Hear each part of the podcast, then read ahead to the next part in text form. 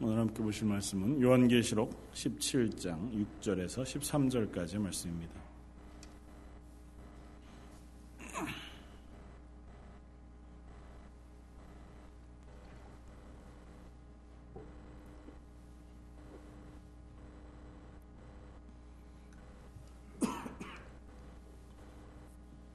요한계시록 17장 6절에서 13절까지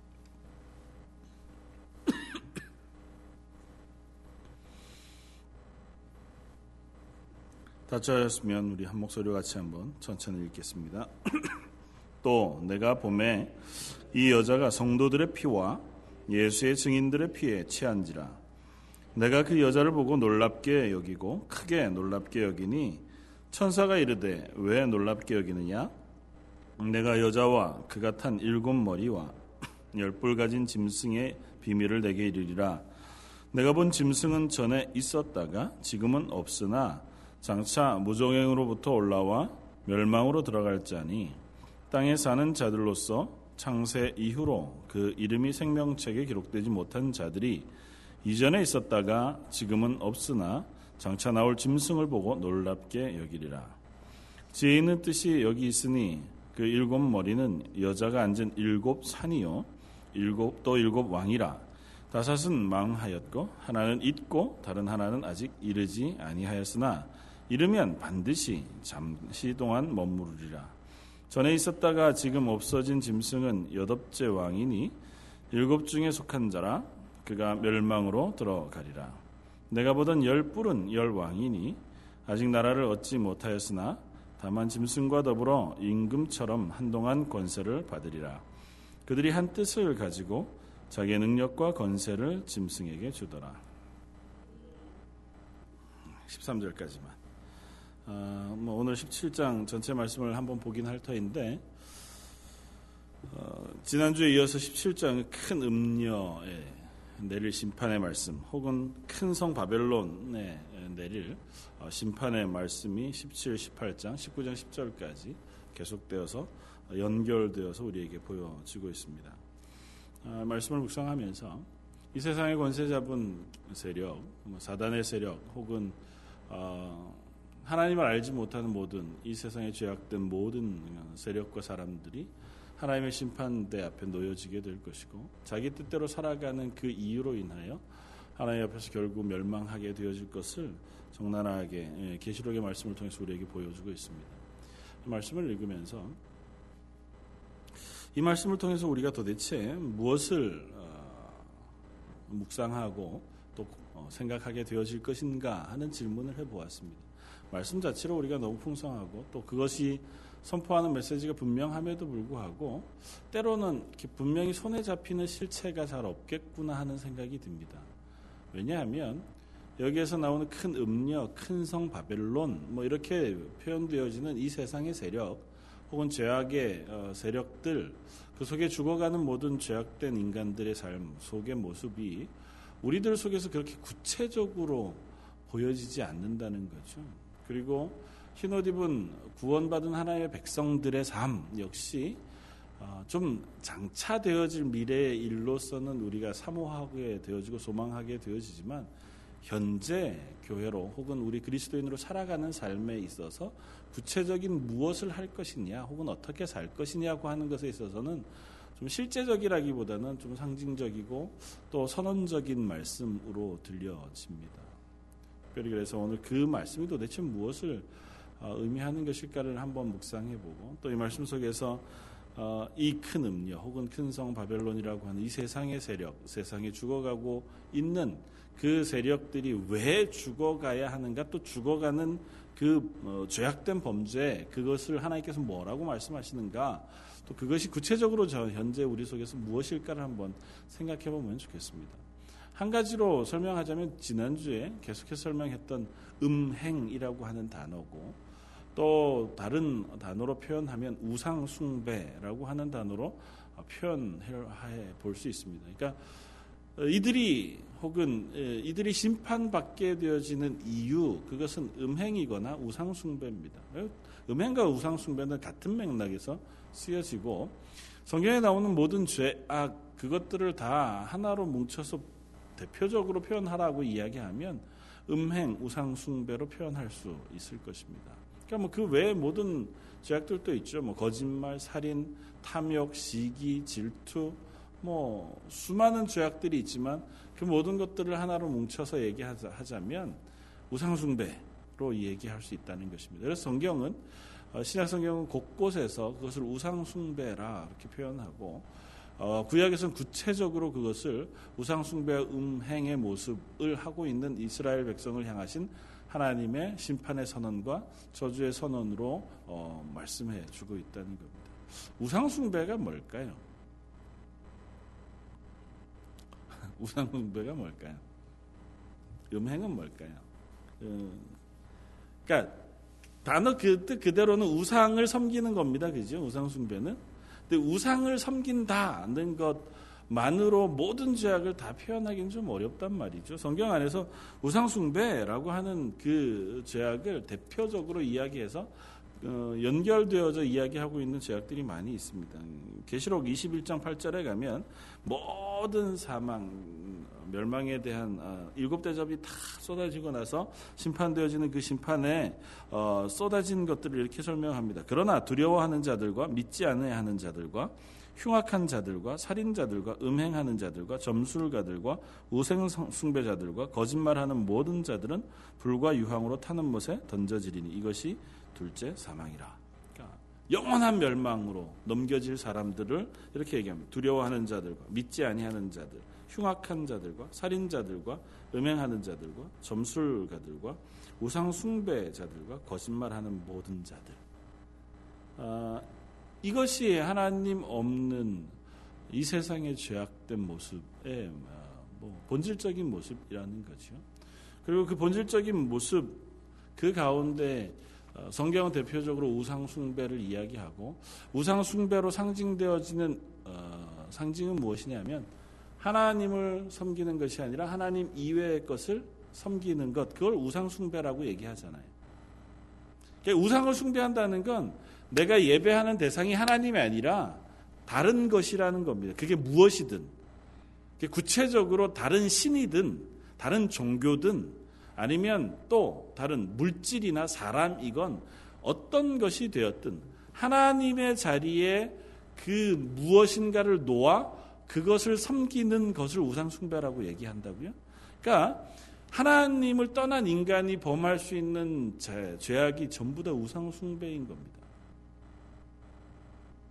기본적으로 인간은 하나님을 섬기는 존재로 창조되었잖아요. 하나님과 연합하여 하나님과 교제하고 하나님과 동행하며 하나님과 말씀을 듣고 또 그 하나님의 말씀에 순종하며 그 하나님을 섬기는 존재로 창조되었고 그렇게 살아가는 것이 가장 하나님 보시기에 합당하고 완전한 존재였습니다. 그런데 그런 인간이 하나님을 떠나면서 그 하나님을 섬기는 자리에 다른 것들을 놓기 시작했습니다. 그게 탐심일 수도 있고 탐욕일 수도 있고 그게 음란함일 수도 있고 쾌락일 수도 있고 혹은 자기의 명예일 수도 있고 부여해지고자 하는 돈일 수도 있고 그것을 얻고자 하는 또 다른 무엇인가의 절대적인 힘들일 수도 있다는 거죠. 그러니까 그 모든 것들을 추구하는 행위, 그 모든 것들을 바라는 행위가 결국은 우상숭배가 되어진다는 겁니다. 그리고 그 다른 것들을 향하여 자기의 평안과 안락을 구하고 자기의 소원을 구하며 자기의 유익한 것들을 구하는 행위를 음행이라고 표현한단 말이죠. 아예 하나님 없는 사람들에게는 음행이란 표현을 하지 않습니다.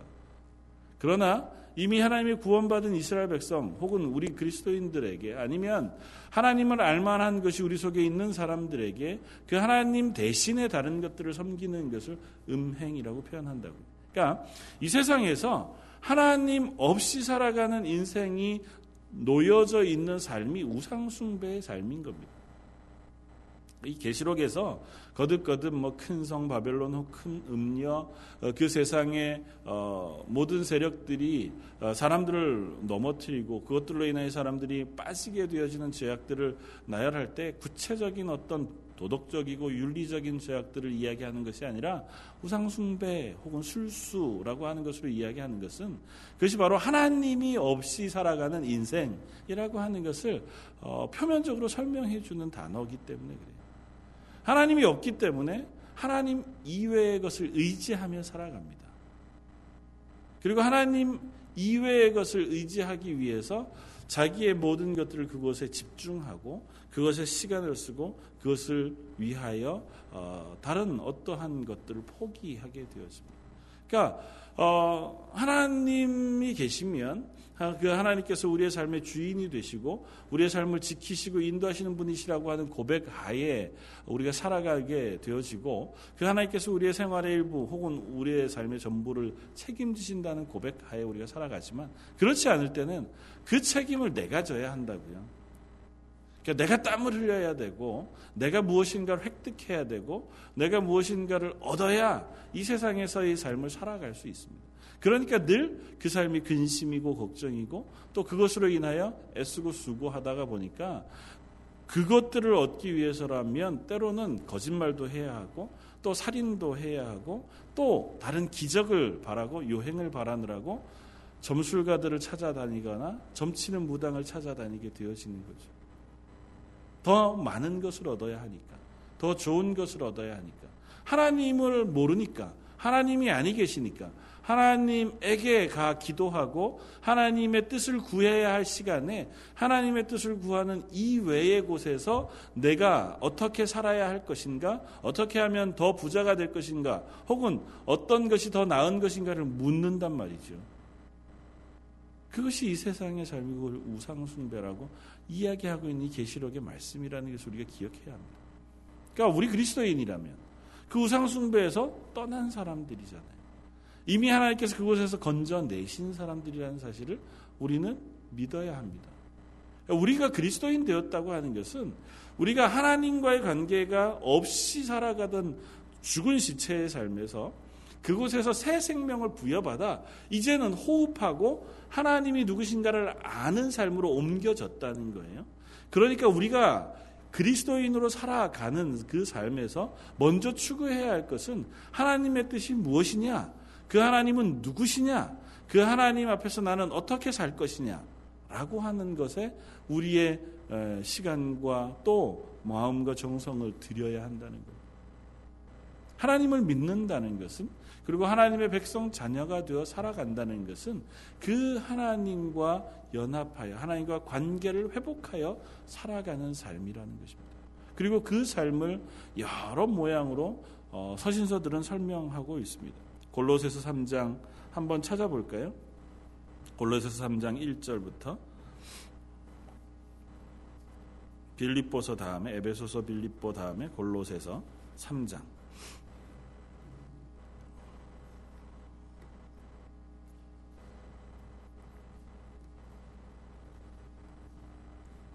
1절, 2절, 두 절 말씀을 한번 같이 읽겠습니다.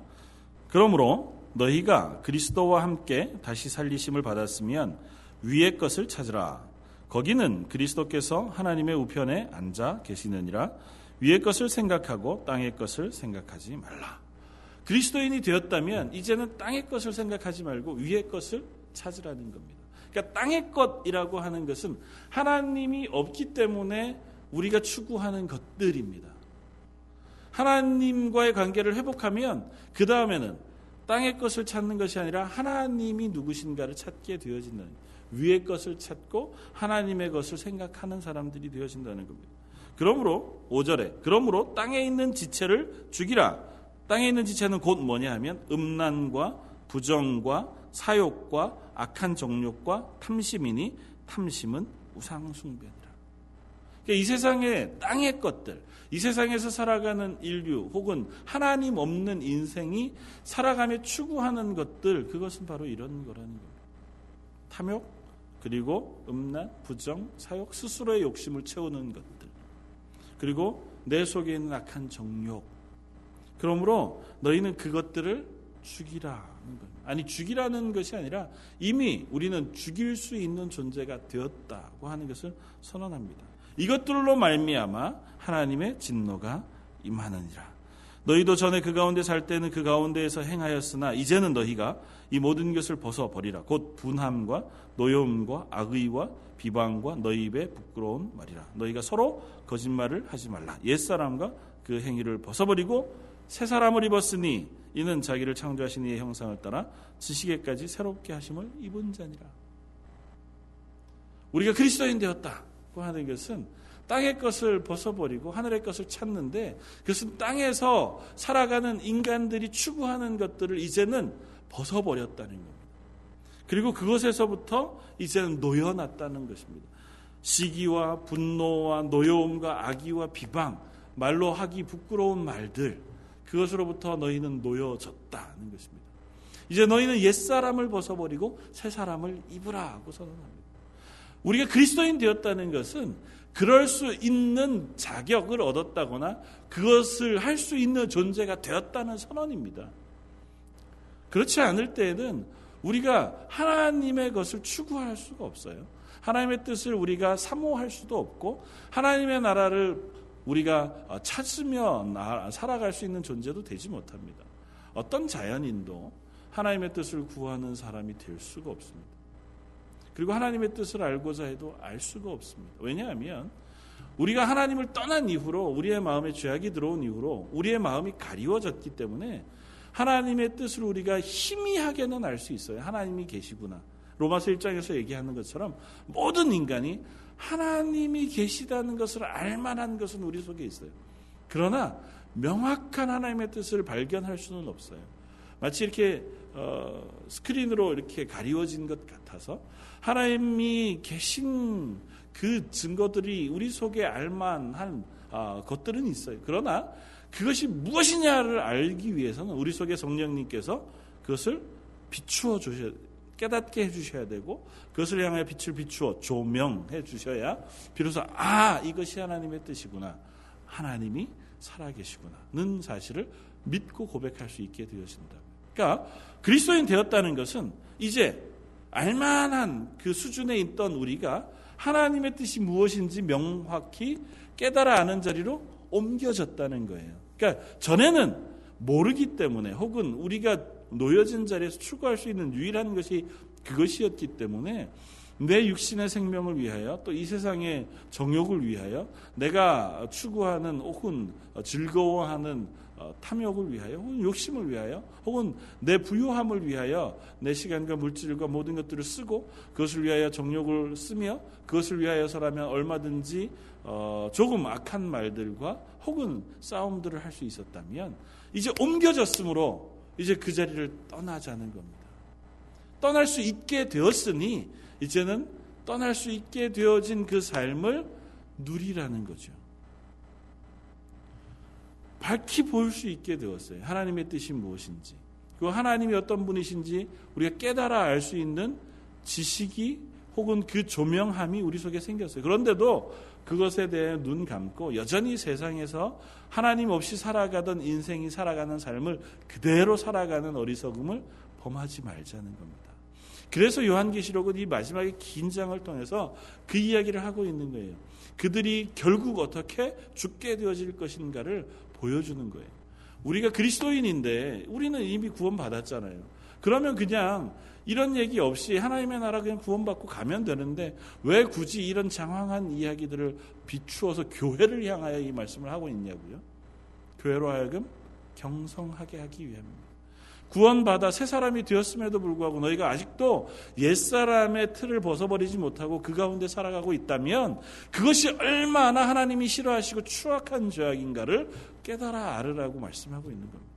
그것은 하나님이 이토록 싫어하여 하나님이 진노하시고 그들을 다 멸망시켜 없애버릴 만한 죄악이다라고 하는 사실을 하나님께서 말씀해 주고 있다. 그것들은 다 하나님이 보시기에 악한 것입니다. 그리고 하나님이 싫어하는 것일 뿐만 아니라 하나님 앞에서 그것들은 조금도 남김없이 제거되어져야 할 죄악들입니다. 그래서 요한계시록의 이 마지막 심판 때 그것들이 하나도 남김없이 제거되어지고 그들이 남겨진 그 보좌 위에 그 권세 위에 그들의 자리 위에 하나님의 진노의 대접이 쏟아지고 있는 모습을 보여주고 계신 겁니다. 그런데도 불구하고 우리가 좀 의아하게 생각할 만한 것들이 어, 있음을 봅니다. 오늘 본문에 보면 6절에 또 내가 봄에 이 여자가 성도의 피와 예수의 증인들의 피에 취한지라 내가 그 여자를 보고 놀랍게 여기고 크게 놀랍게 여겼다. 그 죄악의 그것이 어떤 세력이건 그 죄악의 주체가 되어지는 세력을 보는데 사도 요한이 놀랐다는 겁니다. 기이하게 여겼다. 그렇게 이야기합니다. 왜냐하면 악한 세력이라면 이렇게 승승장구하거나 잘 되거나 해서는 안 되는데 보기에 너무너무 잘 되고 심지어 성도들의 피를 잔해받아 마실 만큼 성도들을 핍박하는 데 성공하고 있다고. 그 세상의 세력이 하나님의 교회를 싸워 이기고 있는 것 같아 보이고 세상의 세력이 하나님 없이 살아가고 있는데도 내가 보기에 너무너무 잘 사는 것 같아 보인다는 거죠. 그것이 사도 요한의 눈에 기이함이었습니다. 그럼 오고 오는 성경의 많은 성경 기록자들이 고백하는 고백들이잖아요. 조금 아까 우리가 불렀던 하박국 어, 선지자의 찬양, 그 하박국 선지자가 찬양을 부르기 전에 하나님께 어, 물었던 질문, 하나님 왜 악이 승합니까? 시편 기자가 하나님 앞에 묻는 그 질문, 하나님 어떻게 악한 인간들이 저렇게 잘 살 수 있습니까? 잘 살다 못해 죽을 때도 평안히 죽을 수 있습니까? 하나님 이것이 도, 대체 궁금합니다. 이것 때문에 제가 마음이 심히 상합니다. 하는 그 고백이 뭐 계속되어진 고백이었잖아요. 그 고백이 사도 요한에게도 동일하게 있습니다. 하나님의 교회를 싸워 승리하는 저 모습이 웬일입니까? 이 지금 마지막 심판이 쏟아지고 있는 이때에 이 마지막 심판 가운데 놓여져 가장 강력한 하나님의 심판이 쏟아지고 있는 그 자리에 있는 큰 이 세상의 세력, 큰 음력, 큰 성 바벨론. 그런데 그가 화려한 모양을 하고 강력한 권세를 가지고 하나님의 교회를 싸워 성도들을 성도들의 피를 취해 마시고 있단 말이죠. 그들은 도대체 어떻게 된 일이냐는 것입니다. 이 세상은 여전히 그런 세상에 승승장구하는 것과 같은 일들이 남아 있습니다. 왜 그럴까요? 아직은 하나님의 때가 차지 않아서 아직은 하나님께서 그들을 그냥 손대시지 않으시기 때문에 이 세상은 세상의 법칙을 따라가는 사람들이 승승장구하는 땅이기 때문에 성경 그렇게 얘기하지 않고 그들을 놓아두신 것이 하나님의 뜻이라고 이야기합니다. 우리가 이전에 증인들의 두 증인의 이야기를 어, 읽을 때도 우리가 함께 보았던 것처럼 하나님 마지막 때 그들을 허용해 두고 계시다고요. 하나님이 그들을 허용해 두신 것은 하나님의 교회를 위함이라고 이야기하고 있다는 것입니다. 오늘 본문의 17절 이는 저 뒤에 가셔서 17절 17장 17절 이는 하나님의 하나님이 자기 뜻대로 할 마음을 그들에게 주사 한 뜻을 이루게 하시고 그들의 나라를 그 짐승으로 주게 하시되 하나님의 말씀이 응하기까지 하심이라.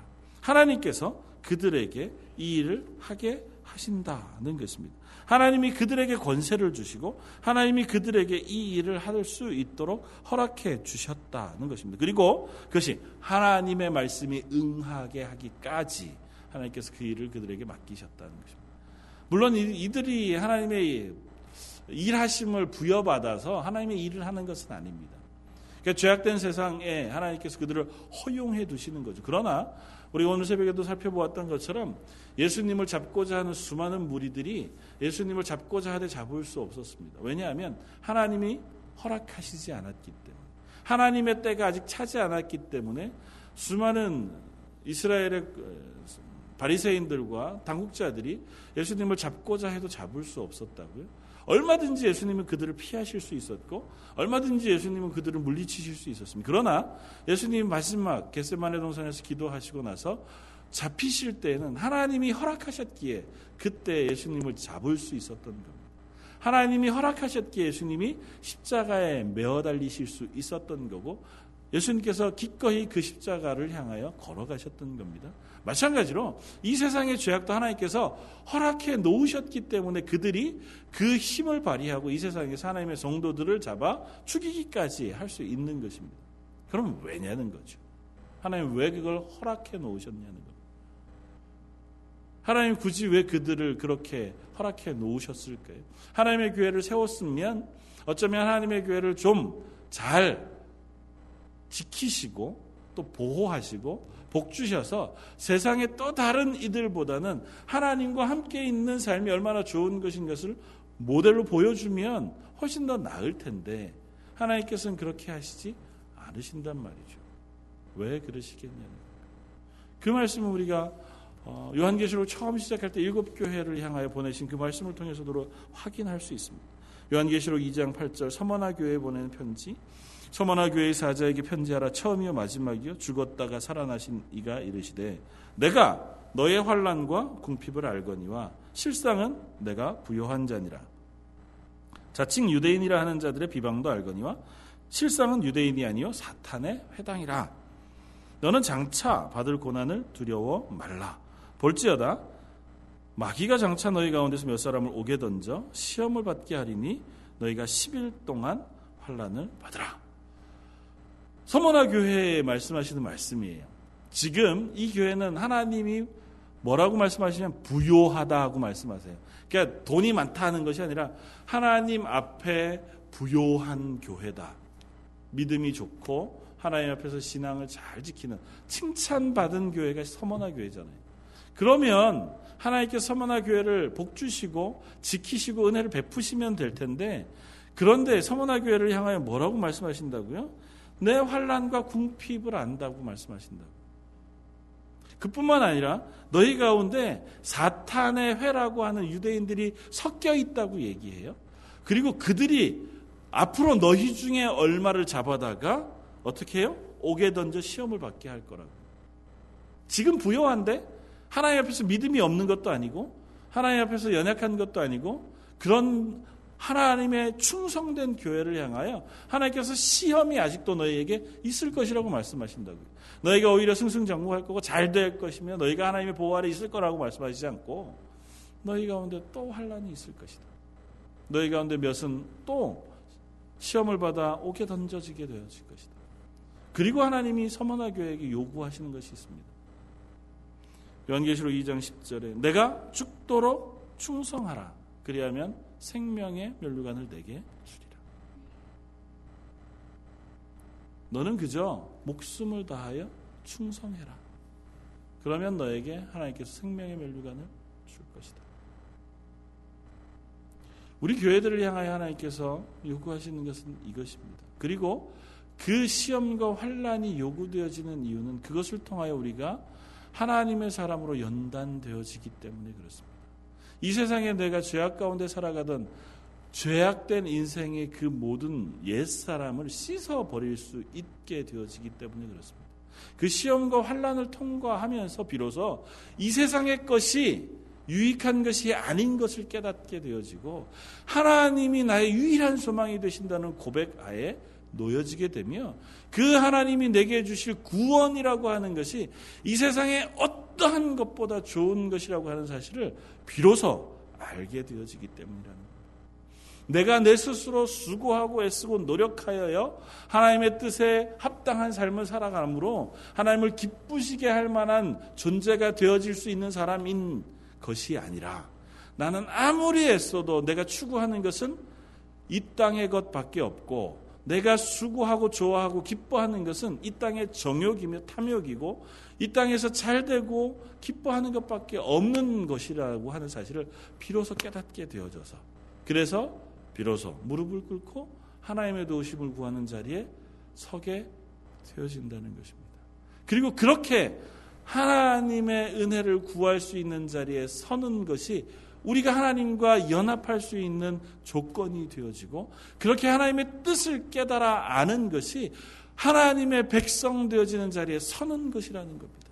하나님은 그것을 위해서라면 하나님은 그것을 얻을 수 있다고 하면 이 세상에서 잠깐 받는 환란은 아무렇지도 않게 우리에게 허락하실 수 있다고 말씀하고 있는 겁니다. 그래서 요한계시록의 말씀을 통해서 우리에게 거듭 말씀하시는 것은 너희의 마지막 때가 어쩌면 환란으로 가득 찰지 모른다. 그러나 그 환란은 시한이 정해져 있다고 말씀하는 거예요. 그 환란은 시한이 정해져 있어서 너희가 그 환란을 통과하며 하나님의 사람으로 장성한 분량에 이르게 되어지기를 하나님 기뻐하신다는 겁니다. 그러니 너희가 그 싸움에 지지 말라고 말씀하시는 거고 그 싸움에 온전히 열심을 다하여 싸워내라고 말씀하는 것입니다.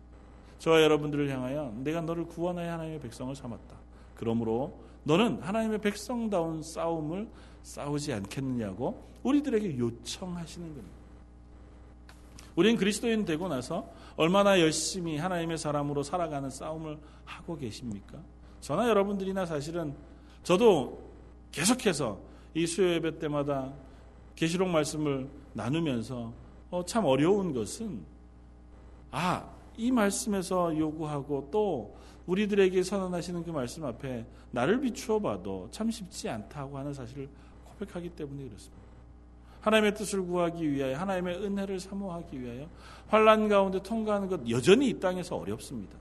그것보다는 좀 수월한 길을 갖고 싶고 그것보다는 이 땅에서 승승장구하는 길을 가고 싶습니다.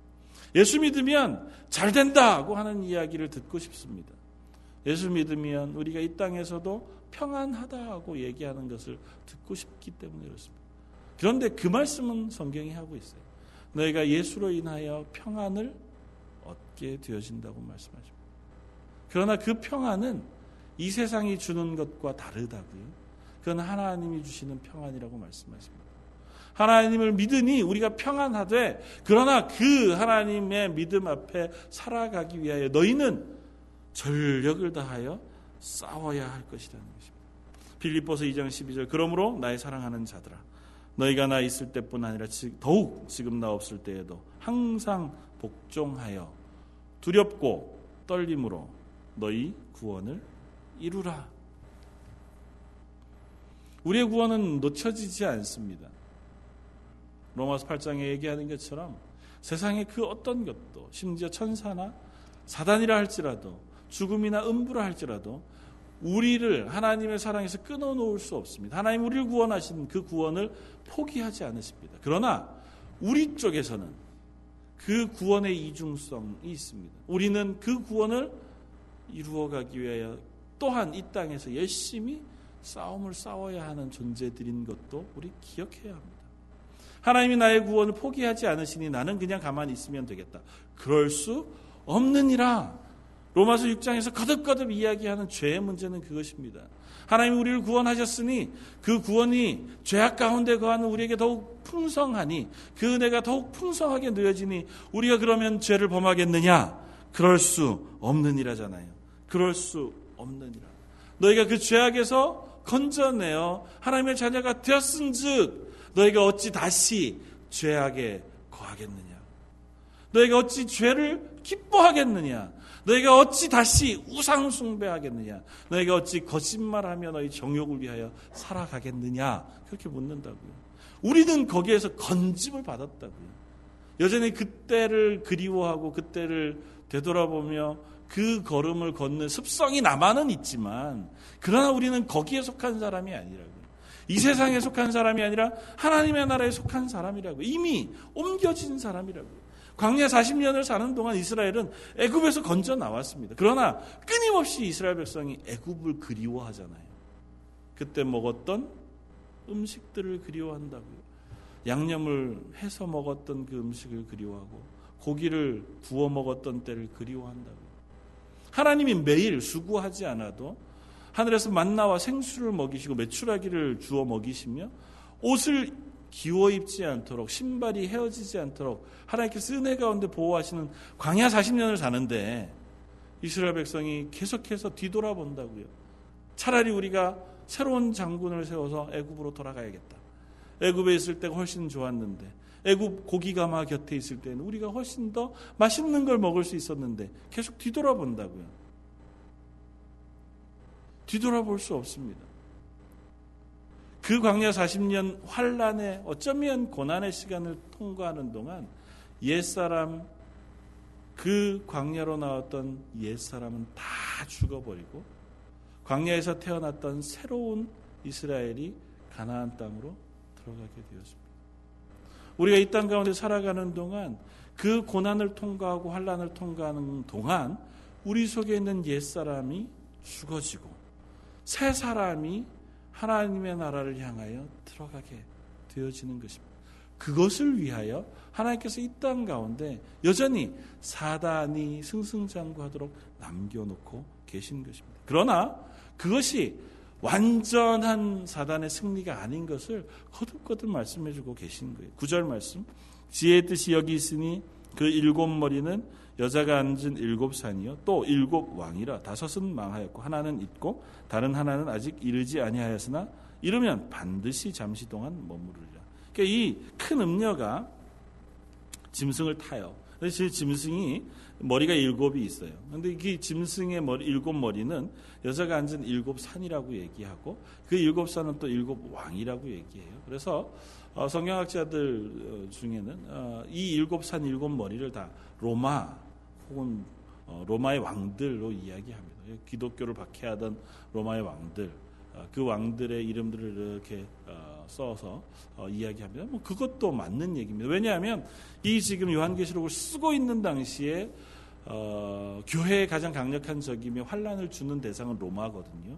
그러니까 그 로마가 교회를 향해 핍박하고 있는 그 핍박 그것이 이 세력일 겁니다. 그러니까 일곱 머리가 되었던 일곱 산이 되었던 일곱 뭐 짐승이 되었던 그것들은 이 세상 가운데 하나님의 교회 그리스도인들을 핍박하고 또 이 세상 가운데 권세 잡고 있는 어떤 세력들을 이야기하고 있는 겁니다. 그것은 이 사도 요한 시대에는 로마였을 것이고 그 중세 시대에는 또 다른 어떤 중세 교황청이었을 수도 있을 것입니다. 지금은 또 다른 세력들이겠지요. 이 세상의 어떤 문화나 혹은 북이나 혹은 나라일 수도 있고 뭐 중국이나 북한 같은 경우는 그 나라의 정부일 수도 있을 겁니다. 하나님의 교회를 핍박하고 있는 여전한 세력들이 그 힘으로 남아 있는 것일 겁니다. 그런데 뭐라고 표현하냐면 그 일곱 중에 다섯은 이미 망했다고요. 그리고 하나는 지금 현재 남아 있고 하나는 아직 안, 안 왔어요. 근데 안 온 그것이 언젠가 올 텐데 오면 하나님께서 그에게 건설을 잠시 동안 줄 것이라고 말해요. 그 얘기는 뭐냐 하면 하나님께서 일곱이라고 하는 이, 이 사단의 세력, 그것을 하나님의 손 아래에서 이미 거두고 계신 거예요. 심판하여 다섯은 이미 망했어요. 하나님의 손 아래 심판을 받은 거죠. 이미 그 세력은 이미 하나님의 손 안에서 심판을 받고 있는 중인 겁니다. 그러나 아직 하나가 남아 있어요. 현재도 하나 있지만 다시 올 하나도 남아 있어요. 이건 뭐냐면 하나님이 남겨준 나머지 때 42개월 1260일, 한때, 두때, 반때. 그 기간을 위하여 하나님께서 남겨놓고 계신 것이고 그 남겨놓은 기간에 그들이 권세를 잠시 동안 부여받아요. 그래서 하나님의 성도 교회를 향하여 핍박하고 환란을 줄 거예요. 그 환란과 핍박은 왜 주어지냐면 그 환란과 핍박을 통하여 하나님의 교회가 성도들이 정금과 같이 하나님의 사람으로 바로 되어져 나오도록 하나님께서 그들을 허용해 놓고 계시다는 거예요. 사랑하는 성도 여러분, 우리들의 삶은 그 순간에 있는 사람들. 우리가 이 땅에 살아가는 동안은 어쩔 수 없이 이 둘 사이에 서 있음을 고백해야 합니다. 하나님으로 인하여 기쁘고 감사한 삶. 하나님 우리에게 매일매일 먹을 것을 주기, 주시고 은혜를 베푸셔서 평안을 누리게 하시는 삶. 그러나 그 삶 속에 우리가 이 땅을 살아가면서 여전히 우리를 향하여 핍박하고 혹은 우리가 이 세상에 어, 굴복하지 않기 위해서는 싸워야 하는 전투해야 하는 그리스도인의 삶 그 두 개의 삶을 우리는 같이 지고 살아간다는 사실을 기억해야 합니다. 그럴 때에 우리가 하나님의 뜻을 구하고 하나님의 은혜를 구하고 하나님의 도우심을 구하는 것이 아니라 이 세상의 또 다른 세력, 다른 무엇을 향하여 나의 도움을 구하고 내 나아갈 길을 묻게 되어질 때 그것을 우상숭배라. 성경은 그렇게 얘기하는 겁니다.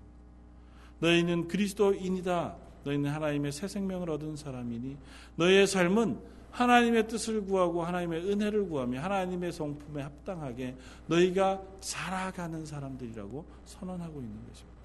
너희가 그렇지 아니하고 여전히 옛사람의 삶대로 살아간다고 하면 그것이 바로 하나님 앞에서 하나님이 싫어하는 우상숭배의 삶 혹은 음란한 삶이 되어진다는 거죠. 그러니 너희는 그곳으로부터 떠나기 위하여 애쓰라는 겁니다. 서머나 교회를 향하여 말씀했던 것처럼 죽도록 충성하라. 우리가 하나님의 말씀에 순종하고 하나님의 뜻에 합당하게 살아가기 위하여 걸어야 하는 것은 우리의 생명이라고요. 그냥 일주일에 한두 시간 정도를 하나님 앞에 걸고 이만큼 하나님 앞에 투자할 테니 나에게 하나님 영생을 주십시오 할 수는 없다고요. 생명의 면류관을 얻기 위해서 우리가 걸어야 하는 것은 우리의 생명이라고요. 하나님 우리의 생명을 바꾸시는 거예요. 이 땅에서 살아가고 있던 죽은 삶, 그것을 하나님의 나라의 삶으로 바꾸어 주시는 거예요. 그러니까 우리의 전 인생이 하나님에게 속해 있다고 고백하는 삶이 그리스도인의 삶입니다. 그러니까 매일의 삶이, 매 순간의 삶이 우리가 큰 일이거나 작은 일이거나 사소한 말이거나 혹은 단, 대단한 결정이거나 그것에 관계없이 그 모든 것이 다 살아계신 하나님 앞에 내가 하나님의 뜻을 구하며 하나님의 은혜 앞에 살아가는 인생이라고 하는 고백을 하게 하시도록 우리를 훈련시켜 나가신다고요. 어떤 면에서 하나님의 교회들 혹은 우리 그리스도인의 삶이 큰 일에서는 성공을 잘 할 수 있습니다. 대단한 결정을 할 때, 이게 하나님의 뜻에 합당하지 않을 때는 우리가 그걸 포기할 수 있어요. 그리고 그것은 너무너무 명확합니다. 그래서 때로는 우리가 선교를 위해서 우리의 물질의 대부분을 드릴 수도 있고 아니면 내 시간 중에 많은 부분들을 하나님의 뜻에 합당하게 살아갈 수도 있습니다. 그런데 아주 작은 부분, 사소한 부분으로 가면 갈수록 우리는 그 훈련이 덜 되어져 있습니다. 우리가 조금 아까 봤던 입에서 나오는 아주 사소한 말들, 혹은 우리의 생활의 작은 결정들, 아니면 우리가 하는 행하는 작은 행동들에서는 하나님의 뜻에 합당한 삶을 살아가는 싸움에서 어쩌면 자주 지는지 모릅니다. 저나 여러분들이 그렇죠. 그렇지 않습니까? 우리가 하는 말들, 우리가 자녀들을 향하여 말할 때, 혹은 주변에 있는 또 다른 사람들을 말할 때, 우리는 자주 내가 그리스도인임을 드러내지 못할 때가 있음을 고백합니다. 어쩌면 그건 우리가 죽을 때까지 계속되어지는 싸움일 겁니다. 그 사소한 것에서조차 그 싸움을 승리하게 되어질 때, 비로소 우리는 하나님의 사람이 되어지는 것일지 모릅니다. 하나님이 그것들을 하게 하시기 위하여 때로는 우리를 연단하시는 자리에 놓아두시기도 한다는 사실을 우리가 기억해야 합니다. 우리가 연단이 싫습니다. 고 한다고 해서 우리가 그 연단을 피하고 하나님의 사람이 되는 수는 없습니다.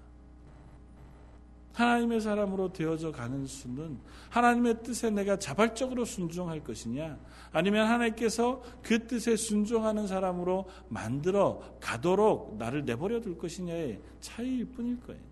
자발적으로 순종하는 것도 쉽지 않을 거고 하나님이 나를 억지로 그 자리로 몰고 가셔도 쉽지 않을 거지만 하나님은 그것을 포기하시지 않을 것입니다. 그래서 하나님의 교회가 하나님의 교회로 살아가는 것이 그렇게 아주 만만한 일만은 아닌 것인 것을 우리는 고백합니다. 저나 여러분들이나 그리스도인으로 하나님의 뜻에 합당하게 살아가는 것이 쉽지 않을 뿐만 아니라 그 자리에서 하나님의 뜻을 구하며 은혜를 누리며 살아가는 것도 그리 쉽지 않습니다. 척할 수 있죠. 교회 다니는 척할 수 있고 나는 하나님의 은혜를 많이 받은 사람인 척도 할 수 있습니다. 그래서 때로는 아나니아와 삽비라처럼 내 재산의 전부를 다 팔아 교회 앞에 내어놓을 수도 있습니다. 그러나 하나님 그 마음을 중심을 보신다고요. 내가 하나님의 사람으로 변해가고 있는가 아니면 변한 척을 하고 있는가를 하나님 아신다. 그래서 우리가 행하는 겉모습이 아니라 우리의 속마음을 하나님께서 바꾸시기 위해 우리를 꾸준히 거듭 하나님께서 훈련의 과정으로 통과하게 하시기도 하고 때로는 놀라운 은혜를 부으셔서 우리로 감당할 수 없는 은혜 가운데 놓아두시기도 합니다. 그리고 그 두 가지는 병행되어져 우리 속에 하나님의 사람을 만드는 일로 우리를 어, 변해가게 할 것입니다. 이 땅에서 우리가 때로는 알 수 없죠. 그것이 왜 하나님께서 나를 이곳에 놓아두셨는지 도저히 알 수 없는 어려운 지경에 놓여지기도 할 겁니다. 성경의 수많은 기자들이 하나님을 향하여 물었던 질문처럼 하나님 웹니까? 라고 물을 수밖에 없는 상황에 놓여질지도 모릅니다. 우리가 때로는 욕과 같은 지경에 놓여질 수도 있고 혹은 또 다른 사람이 나를 바라보며 웹니까? 라고 묻는 자리에 놓여지게 되어질지도 모르지. 내가 부유한 자리에 있건 가난한 자리에 있건 아니면 내가 능력에 충만한 자리에 있건 아니면 아주 연약한 자리에 있건 상관없이 우리는 결국은 하나님의 뜻을 구하는 사람이 되어져 가야 합니다. 우리가 그리스도인이라면 그래서 우리가 하나님의 말씀을 통하여 하나님이 누구신가 그리고 하나님의 성품이 어떤 하나님이신가? 하나님이 우리에게 기대하시는 바가 무엇인가를 발견하기에 애쓰는 것이고 내가 살아가는 매 순간순간 속에서 하나님의 뜻이 무엇입니까? 그렇게 물으며 살아가는 것입니다. 하나님, 올 한 해는 제가 하나님의 뜻 아래 어떻게 살아가야 하겠습니까? 하나님, 내 우리 가정을 향하여 어떤 소망을 가지고 계십니까? 저희 런던 제일 장로교회를 향하여는 하나님께서 어떤 소망을 가지고 뜻을 가지고 계십니까? 하나님 나를 향하여 나 개인을 향하여서는 지나온 시간들 제가 제 뜻대로 살았지만 혹 지금이라도 제게 하나님의 뜻이 무엇인지 알려주신다면 제가 그 하나님의 뜻에 순종하며 살아가겠습니다. 그렇게 항복하기를 하나님 기다리신다고. 저와 여러분들이 하나님의 뜻을 구하는 사람들이길 원합니다. 기도의 자리에서 또 우리의 삶의 자리에서 하나님의 뜻이 무엇입니까? 하나님 나를 향하여 어쩌면 우리가 할 수 있는 게 참 없어요. 이미 내 뜻대로 너무 많이 살아와 버렸기 때문에 우리가 가진 것이 우리가 어쩌면 너무 많기 때문에 하나님의 뜻을 구하는 것 자체가 이미 우리에겐 대단한 모험이 되어질지도 몰라요. 그럼에도 불구하고 하나님 우리를 향하여 끊임없이 하나님의 뜻을 구하는 사람 만드시기를 원하신다고. 그리고 우리가 하나님의 뜻을 구하고 그것이 무엇인지 묻고 하나님의 뜻을 사모할 때에 하나님 그 뜻을 우리에게 깨닫게 해주시고 그 뜻을 향하여 걸어갈 수 있는 힘과 능력과 환경을 만들어 주신다고 말씀하십니다. 그것이 어떤 것이든 우리의 가정 속에서 조금 더 착하게 우리 자녀들을 잘 믿음의 사람으로 키워내는 것일 수도 있고 이 런던 땅에서 건강한 그리스도인으로 살아가는 것일 수도 있고 이 런던 땅에서 정말 하나님을 기뻐하며 예배하는 교회의 일원이 되게 하시는 것일 수도 있고 또 아니면 내가 다니고 있는 직장 혹은 하고 있는 비즈니스 그것을 통하여 하나님의 교회를 후원하거나 혹은 선교사님들을 후원하게 하시는 것일 수도 있고 아니면 그 가운데에서도 내가 굴하지 않고 정직하고 신실하고 겸손하게 살아가는 삶을 드러내는 것일 수도 있을 겁니다. 아니면 또 모르죠. 하나님이 나를 어디론가 보내셔서 하나님의 뜻을 위하여 복음을 전하는 사람 만드실 수도 있고 내 주변에 수많은 사람들을 붙여주실 때그 사람들을 향해 예수 그리스도의 향기를 드러내게 우리를 만드실 수도 있을 겁니다. 그 어느 것이 되었든 하나님 하나님의 뜻이 무엇입니까? 그렇게 물을 수 있는 저와 여러분들이 되어지길 바라고 그것 앞에 우리가 할 수 있다면 하나님 순종하고 싶습니다. 제가 순종할 수 있는 은혜를 주십시오. 그것이 무엇인지 깨달아 할 수 있는 지혜도 주십시오. 그리고 그것이 저희에게 두려움이 아니라 기쁨이 될 수 있도록 하나님 저희를 하나님의 은혜 가운데 붙잡아 주십시오. 그렇게 기도하는 저와 여러분들 되시기를 주님의 이름으로 축원을 드립니다. 한번 기도하겠습니다. 엘리야 선지자의 외침처럼 너희가 하나님과 바알 사이에서 언제까지 머뭇머뭇하려느냐 그 외침이 지금 우리의 귓전을 때리는 것을 고백합니다. 우리의 삶이 언제까지 이 세상과 하나님 사이에서 머뭇 머뭇하고 있을지요. 하나님 저희들의 마음을 하나님의 뜻을 향하여 하나님의 나라를 향하여 하나님을 향하여 정하고 싶습니다. 저희 연약을 하나님께서 채워주시고 저에게 은혜를 베풀어 주시며 하나님께서 주시는 놀라운 능력을 덧입어서 하나님 뜻을 사모할 수 있는 자리에 서게 하시고 하나님 우리를 향하여 소망하시는 소망을 기뻐할 수 있는 하나님의 사람들 되게 하여 주옵소서. 저희 런던 제일 장로 교회가 이 땅 가운데에서 하나님의 뜻을 기뻐하며 하나님을 즐거워하는 교회로 그래서 하나님이 기뻐하시며 하나님의 은혜가 교회를 통하여 풍성하게 흘러넘치는 교회로 그렇게 세워지기를 소원합니다. 저에게 그 은혜와 능력을 허락하여 주옵소서. 오늘 말씀 예수님 이름으로 기도드립니다.